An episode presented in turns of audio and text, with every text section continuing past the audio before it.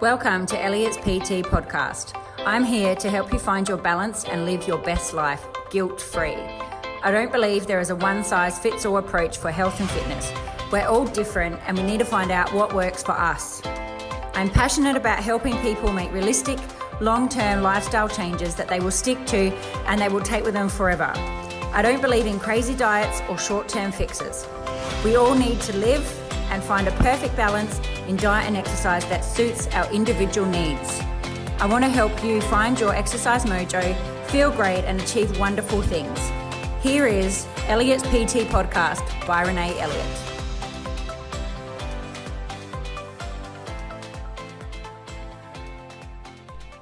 Hello, hello, and welcome back. Today I wanted to have a chat about how I recovered after my pregnancy.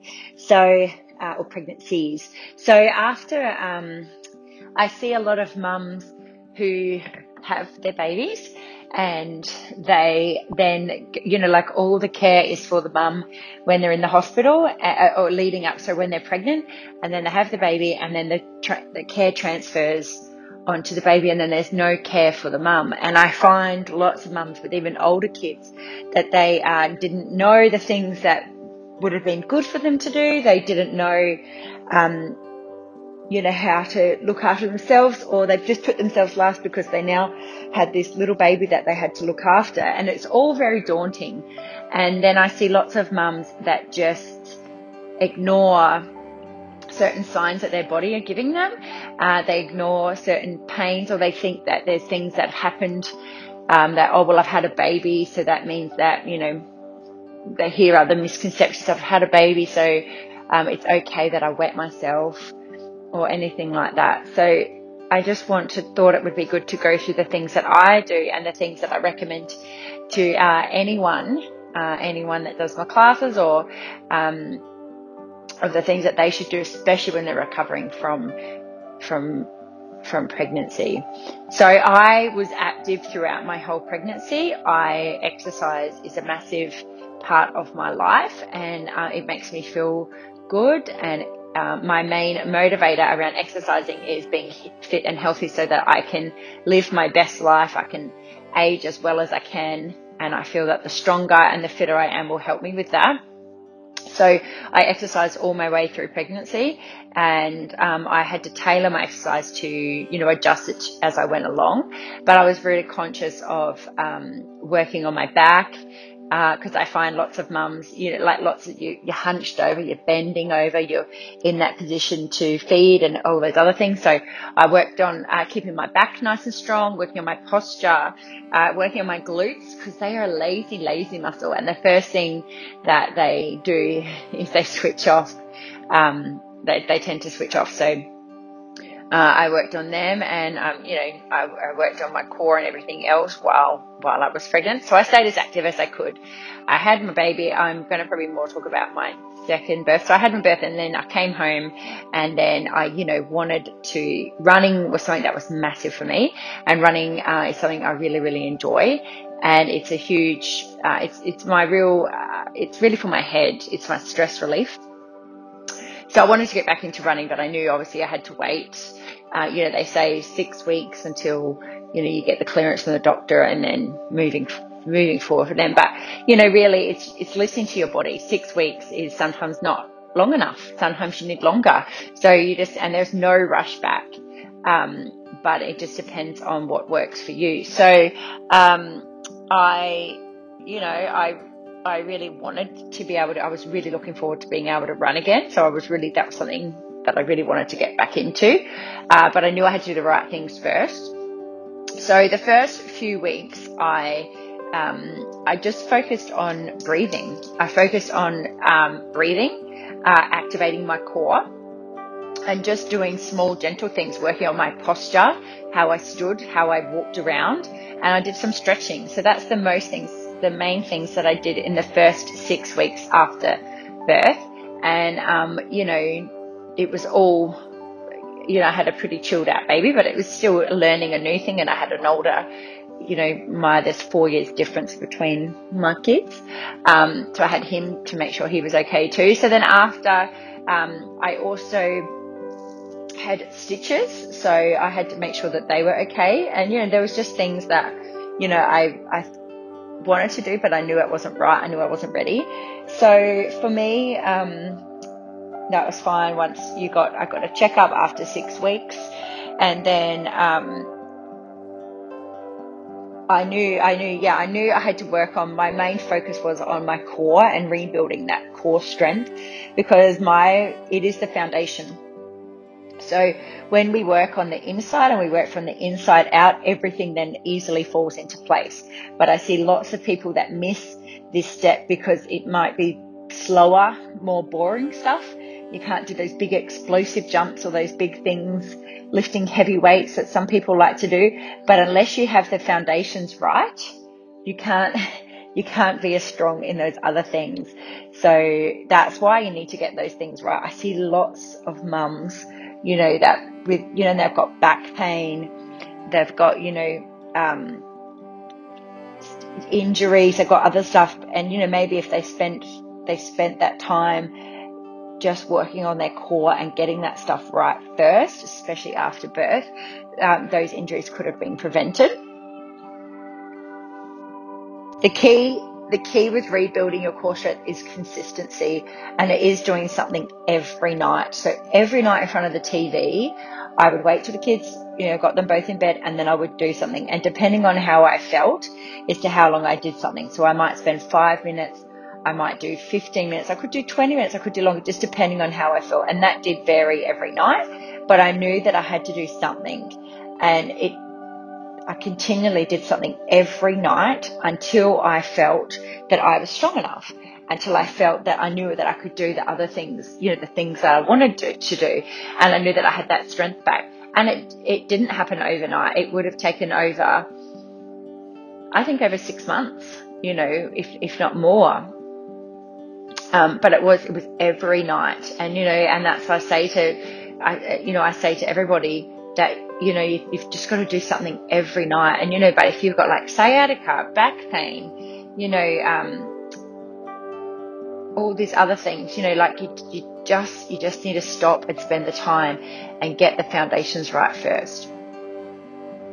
So i yeah so i did my workouts. I did every night something in front of the tv i also um, you know for what worked in with my lifestyle, I knew that I could do some things when my kids were sleeping. So um, I was really wanted a routine for the kids. So I'm a routine person, and my kids seem to strive. Um, you know, they seem to thrive more on a routine. So I set, I had them in a routine, and I knew that when they they did a work, when they were to sleep, I could maybe do something for myself.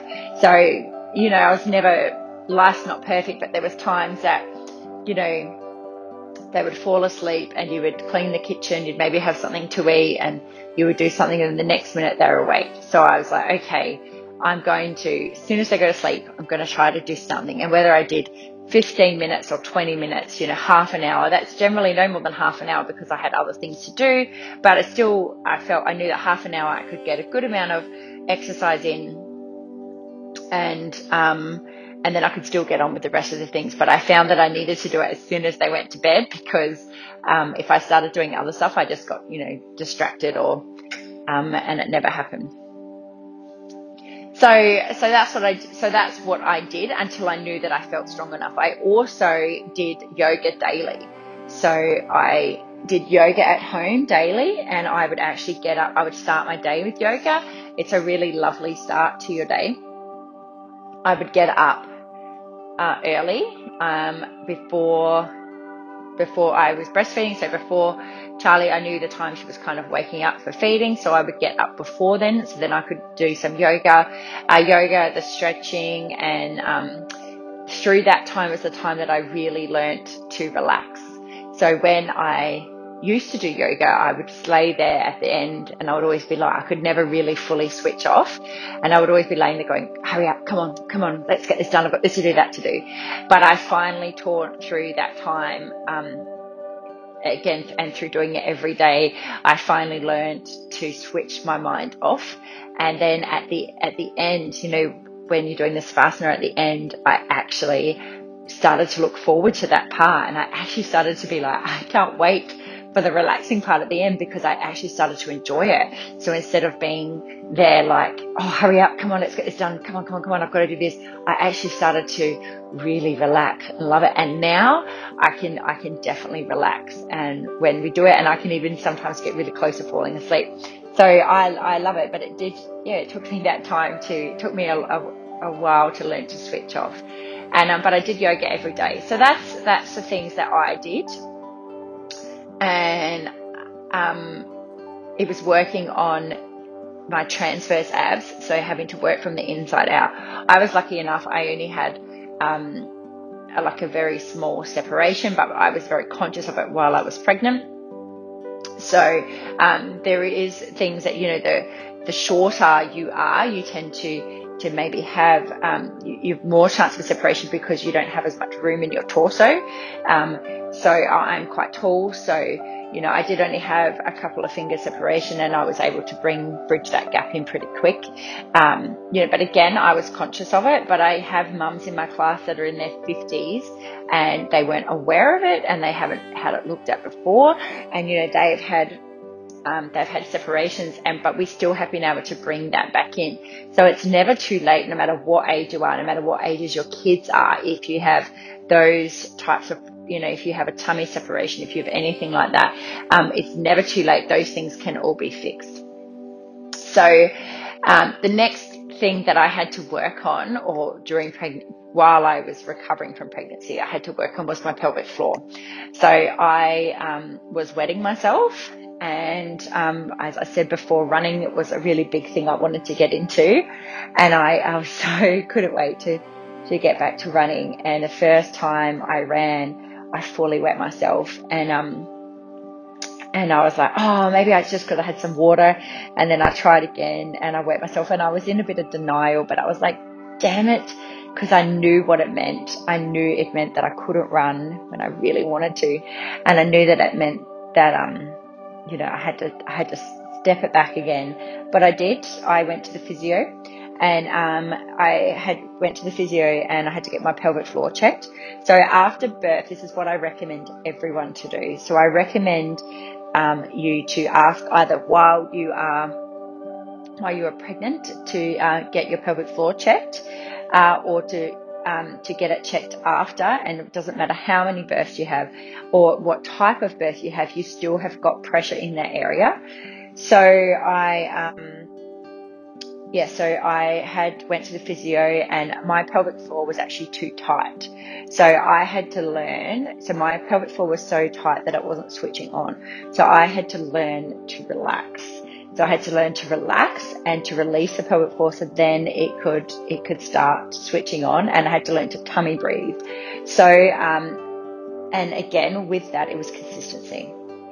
So doing doing exercises every day to work on that. And it probably took me nine months to a year before I could run properly again. And I was a bit and I was a bit devastated at first because I was so looking forward to running, but I just changed my headset and I channeled my energy onto something else. So I, yes, I couldn't run, but it didn't mean my world was over. It just meant I had, there was other exercises that I could do that I could do until this area was strong enough. And now, you know, my youngest is She's three and a half and I can run every day and I have no problems with it. I have no pelvic floor issues because I spent the time to work it out. So I see lots of mums that it's either something that's not talked about. They, you know, have issues and they don't want to say anything or they just think it's normal that they could leak. But all of that stuff, it can all be fixed. And I recommend go and get yourself checked out.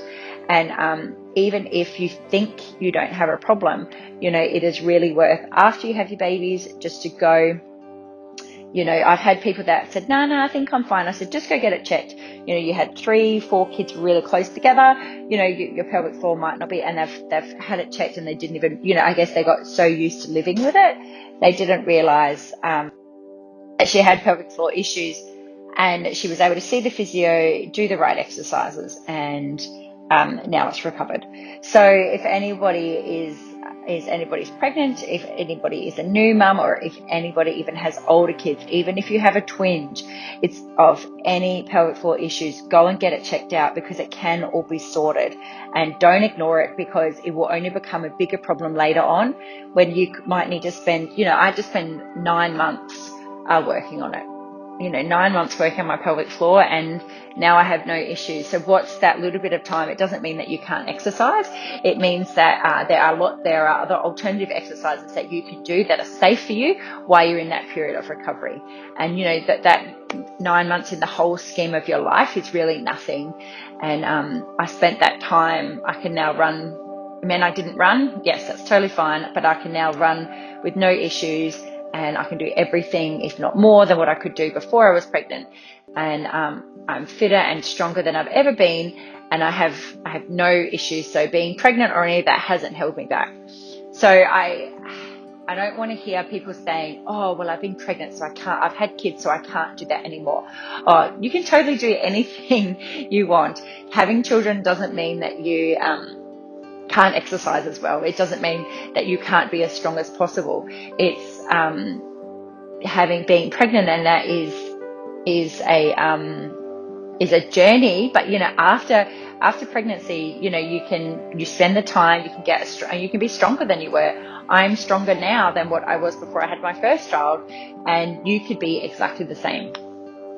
So spend the time, you know, if you have if you have back, I find I tend to find uh, you know, lots of people, especially when you've got you've got babies or little kids, we spend a lot of time hunched over. You're either hunched over feeding, you're hunched over to pick them up, you're hunching over to put them into a cot, or and you put them in the pram. Any of that stuff, so you're hunched over a lot. So we want to think about how how we stand, our posture, keep the shoulders back. You want to think about that stuff. You want to stretch. So when I fed, I tagged stretching with feeding. So when I fed, because um, you know sometimes you're in an awkward position, I would do a little few stretches after for my back and my shoulders. I would do a little few stretches after I did a feed, and then you know be able to move on. And if I compare my first child to my second child, I didn't stretch with Cooper, but I stretched with Charlie, and I didn't, and I did get a little bit of back pain with Cooper.